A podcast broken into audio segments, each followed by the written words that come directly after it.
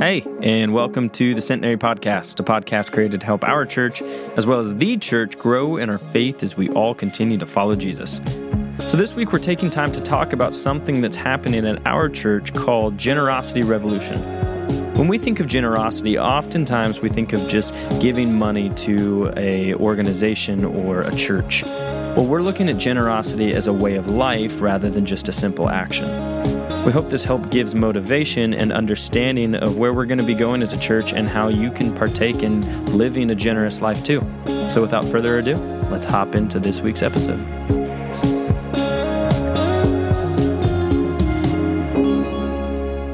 All right. Hey. Well, it is Thanksgiving week. I'm stuffed. Thanksgiving was just yesterday. And so we hope that you're listening to this or picking it up and that your holiday was good. I know. How can we justify stuffing ourselves on Thanksgiving? Because the pilgrims did it, James. The pilgrims did it, so we do it. No, it's funny. Maddie and I actually have this conversation every year about like what we're actually taught versus what actually happened kind of thing. Oh yeah. It's fun. It's interesting. It's fun to kind of discover the truth. But no, we are taking this week, I'm glad you tuned in, taking this week to talk about something that is happening around our church called Generosity Revolution. Yes, I'm excited about it. If you're listening and you're a part of our church, you would have gotten a letter by now that kind of explains what is happening. And it's way less about give us all your money and donate X amount over the next couple years. It's way more, and we just want to take a podcast to explain like where we're going as a church when it comes to the heart of God and aligning ourselves with generosity. Because why generosity is a part of the spiritual life. Absolutely. And it's not just money. No. I think that's where the church has kind of failed in some ways over the year that, you know, we might even say, oh, this isn't about money, but how much are you going to give us next year? Exactly. So what we've tried to do here the past couple years is we've said we're not going to do this like heavy hit or push toward,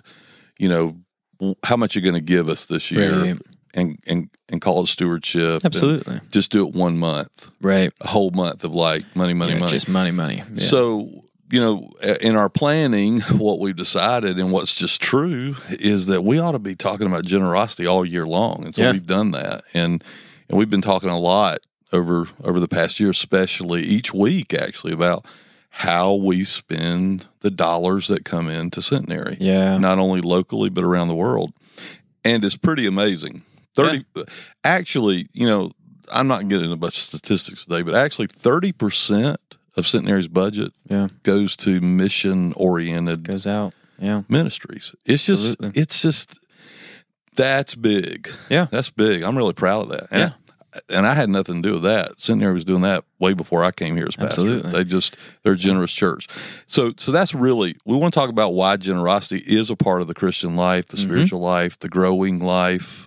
Yeah. Yeah, it's just important. Yeah, no, and I think you take generosity, and I love if you have the chance to go look, if you're listening, if you have the chance to go look, the Bible Project does this amazing video on generosity, and so they basically equate that everything of like, you're supposed to view the creation story as this abundant God who just gives anything and everything for these little humans.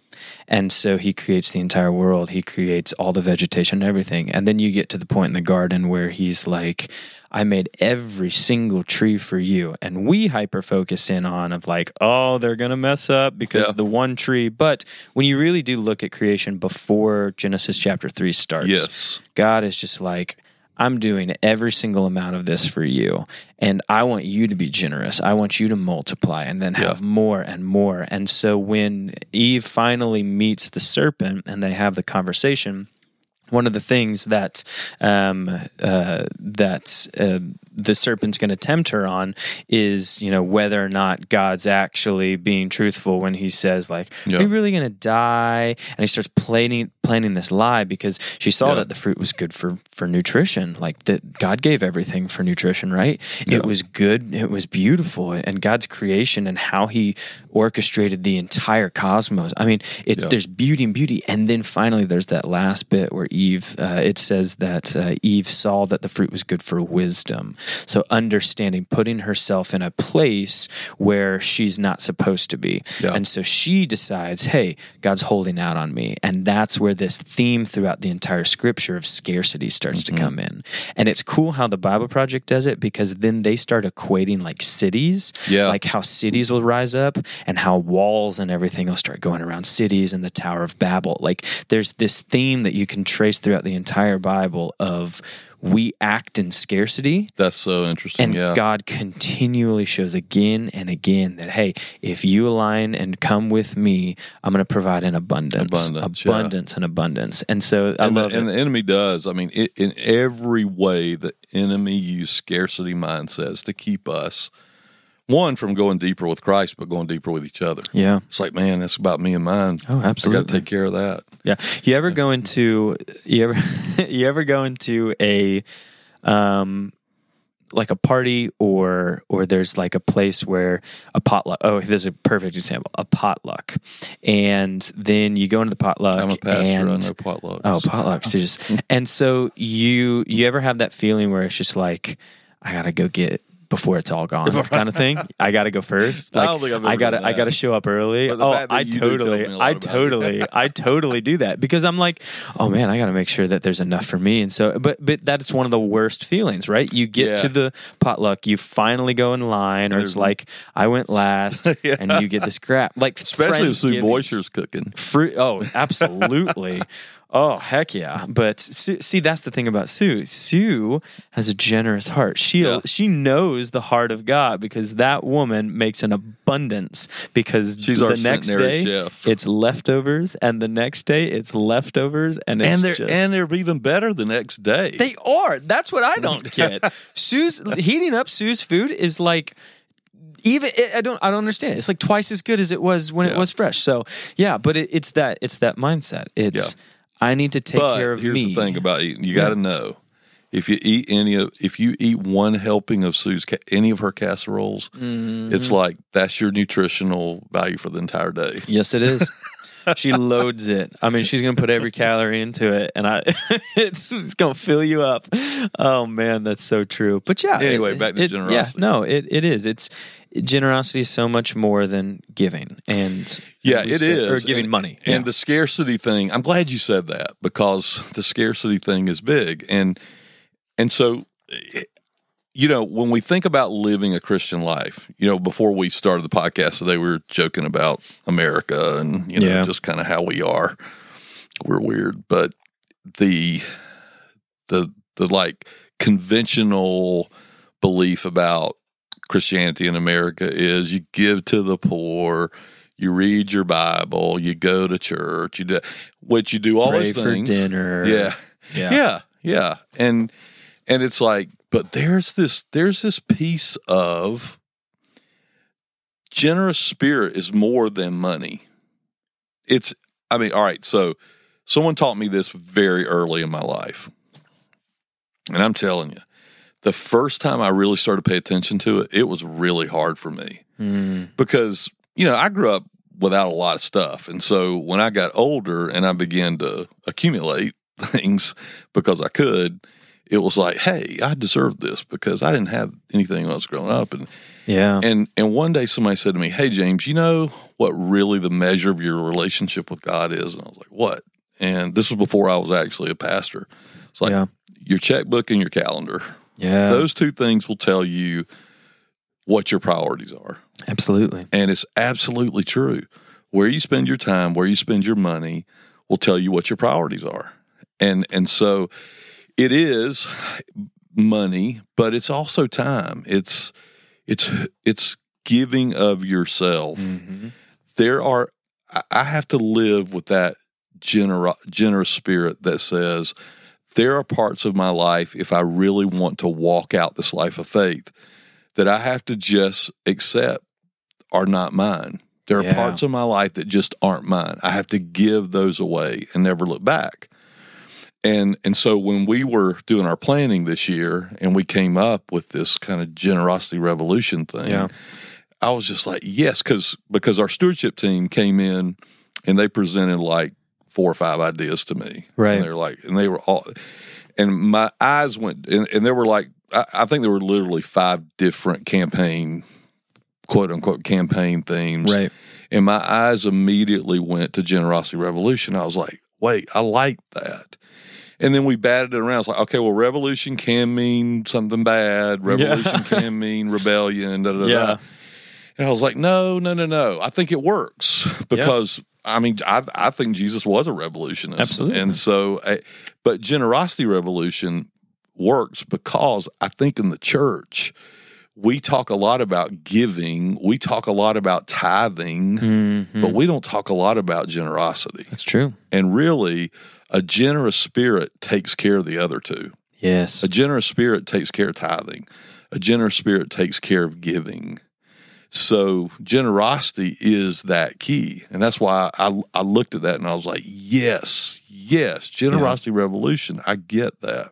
Yeah. And so that's where we are right now. And we're actually, as a congregation, walking through that together. And it's not about money. I mean, money is, we have a budget. Yeah. You know, we have a budget. And man, and people get real antsy when I talk about this, but it's like, it's just true.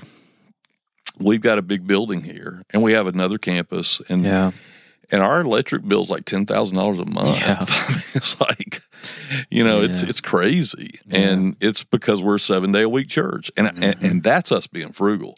That's us, you know, how you walk in the bathroom around here, and the light comes on automatically because it goes off automatically, and and we have, and they drive me crazy, but I know it's for the best. We've got those automatic faucets. Have you ever used automatic faucets? Yeah. Well, you probably don't wash your hands after you use the bathroom. Oh, I absolutely wash my hands. No, that's why we do the automatic hand sanitizers next to the door. That's right. And so that's us trying to save money, $10,000 electric bill every month. So money is realistically, we need that. We need people to be generous in that way too for the practical. But the bulk of it is we want to get Jesus into the hearts of people in Lexington and the world. Absolutely. And we need people with generous hearts, not to just write checks, but that actually give of themselves. Yeah. And so that's, I don't know. I give. I don't think giving is something that I need to really worry about. I give because I just give because I give. And I've learned early in life that, you know, people, I'm sitting in this chair right here with you because people, generous people were in my life. Yeah. But that Generosity Revolution thing, it hit me between the eyes because it's like, you know, I can write a check. Now I can write a check to something. But how often do I actually give James to something? Mm-hmm. And that's where I need improvement. Absolutely. Because I can write a check. But that time thing is like, I'm really selfish with my time. Yeah, sure. And because it's just as valuable as money is in our culture. Absolutely, it is. Because we've got things down to the letter. I mean, what's the very first thing that once you step out of college, you get in the working world and everything, and the first thing you ask somebody is like, "Hey, you want to get together?" And it's like, "Great, let me check my calendar." And so you get on the calendar, and it's just like, "I got this amount of time," and it's just that's the way we live. I'm not saying that that's a wrong thing to do, but it is become this like absolute thing where now, especially my generation, and we're the worst at this. And then you get into like this is like the classic. If anybody listen, if you guys know the Enneagram 7s. Oh my gosh, that's the. Do you know that I have gotten the most feedback on this podcast from different people about us talking about the Enneagram? Really? Yeah, good and bad. Some people are like, "Man, I'm so glad you're talking about the Enneagram. That's really helpful." And then also, I've had a few people actually say, "Hey, isn't that kind of new age?" And I'm like, "I don't think it's new age," but it's so interesting that you're bringing it up again. But no. But, anyway, for the record, Enneagram, I see the spiritual aspects, the helpful aspects of Enneagram. We're pro personality tests. But you're more cynical about it than I am. Right. Pro personality tests when it comes to, because this is what happened when at my campus ministry when we were in college, that's when like around 2016, 17, that's when like the Enneagram just blew up out of nowhere and everyone was just like, "Oh my gosh, what number are you?" And then everything. And no joke, people would literally be like, "Oh, sorry, I'm just blaming. I'm an 8, so that's just my behavior," kind of thing. Or like, "Oh, I'm just going to be late to everything because I'm a 7. And it's just like, stop it. Just stop it. Stop. We're not going to blame ourselves because you got a number on a piece of paper. I would agree with that. Pro personality test, you aren't your number kind of thing. But that's what sevens get the rap for, is like,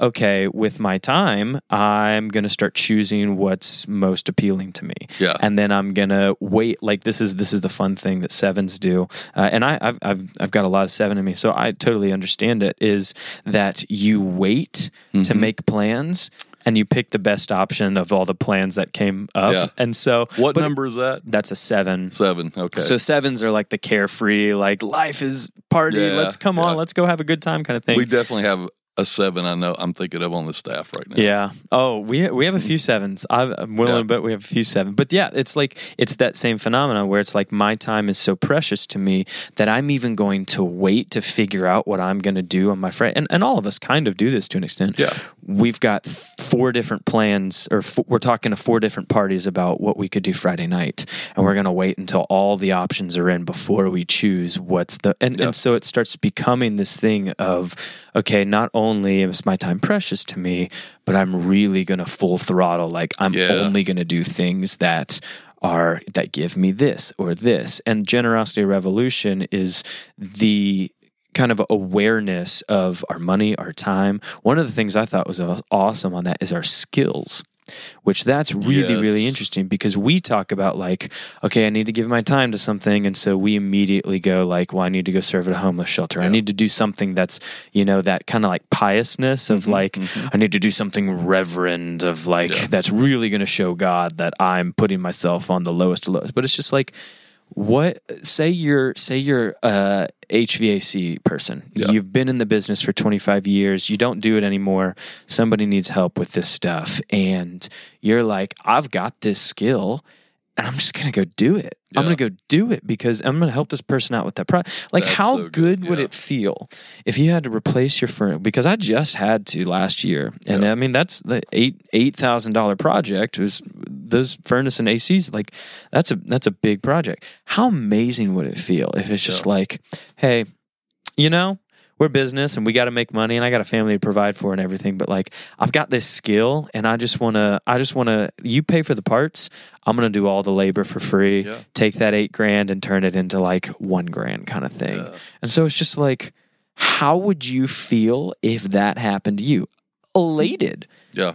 Same generosity principle in the kingdom of God. It's like, you don't have to like put yourself in these low of low positions. Like, if you have a heart for ministries, or if you have a heart for those kinds of spheres where it's like helping out homeless and stuff, that's like so that. Good. That's great. Yeah. But even more honoring too is like, if you've got skills, go help people in your skills. And if 1 to 3% of our congregation would do just that, I'm not talking about money.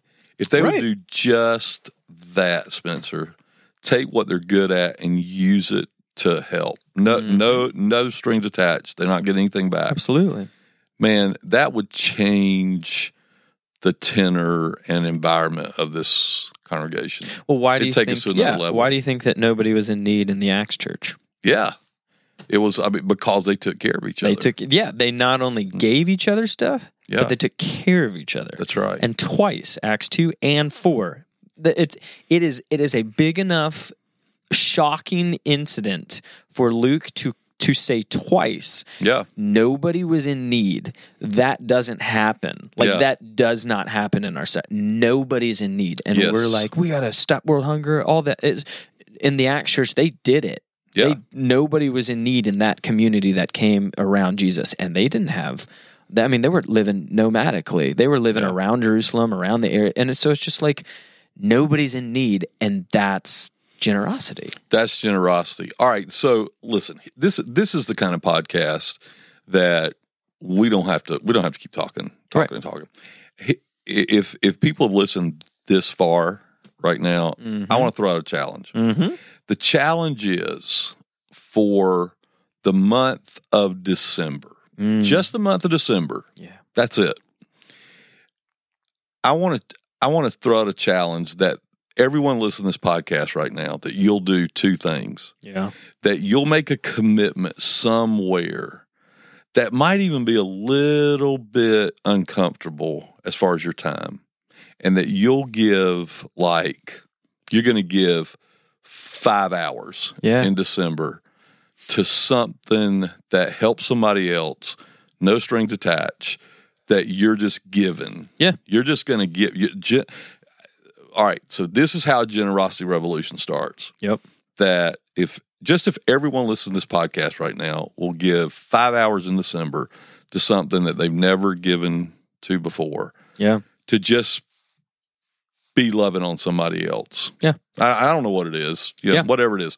And the second thing is that you're going to find a way to increase your giving in some way. Now, not just to Centenary. Yeah. If you want to increase your giving to Centenary, write the check. I'm not going to say no. We will take it. I'm not going to say no. Like people always ask me, is it okay for Christians to play the lottery? And I'm like, well, it's probably not a good idea. But if you win, remember your church. Yeah, remember your pastor. Remember your pastor. but find some way to make it pinch a little bit and give financially in a way that you never have before. Absolutely. Just December. I guarantee you will see God bless you in some way. For sure. I guarantee it. Yeah. I'm serious. Wait. That would cause a revolution in our hearts. You will see, and that's exactly when you live into the generosity of God, what you will see. Yeah, that blessing, and we hear, preachers and everyone's just like, you give $1,000, God's going to bless you with $10,000 right afterwards. Yeah. So, it's like what you're going to see. I was watching this televangelist the other night. I'm not going to say his name because I don't want to give him any publicity, but he absolutely said this. He said, if you're watching me right now, I want you to know that I broke the back of poverty with $1,000 seed. Oh, my God. He said, I wrote a check for $1,000, and God blessed me within 3 days with $25,000 that I had no idea that I was going to come. And I know because I wrote a $1,000 check to a ministry. I broke the back of poverty with $1,000 seed. And then he stops. And he looks at the camera, no lie. He says, And God, if I'm lying, you will cleave my tongue to the roof of my mouth. Oh, my gosh. And I was like, that guy practiced that. Oh, my word. Shoo. So listen, we're not trying to be TV evangelists here. No, we're not. But what I'm saying is I know that your time and your finances, it does tell a story about your relationship with God. And it's just the way it is. Absolutely. That blessing that's coming, you will see the fruits of the Spirit multiply. Yes. Your capacity to, one, love others, but also be loved, joy, peace, everything that we really need. Yes. That's the blessing that just, and then that's how the next person. And so it's like you're not testifying on, hey, I helped out this person for free. You're testifying on, when I did this, this was the fruit that I saw within me, and I just can't explain. Because literally the amount of joy that brought me just to help somebody in that way, when you're telling that to somebody or talking to somebody, then it's just like, okay, I kind of want to try that and see that. And that's how the Spirit starts working. So, I love those two challenges. Find ways to invest your time, a skill. How is God, one, placed you, and what has God given you that you could step out in a different way that the Holy Spirit might be leading to? And then money, too, because money, as much as we want to say it's a physical thing, it helps a bunch of stuff, it has spiritual connotation. Yeah. When you give money away, you are giving the most powerful thing in our society off of your chest, which you are doing something spiritually that literally does break apart this hardness that surrounds our heart sometimes. And so I love those two challenges. So me too.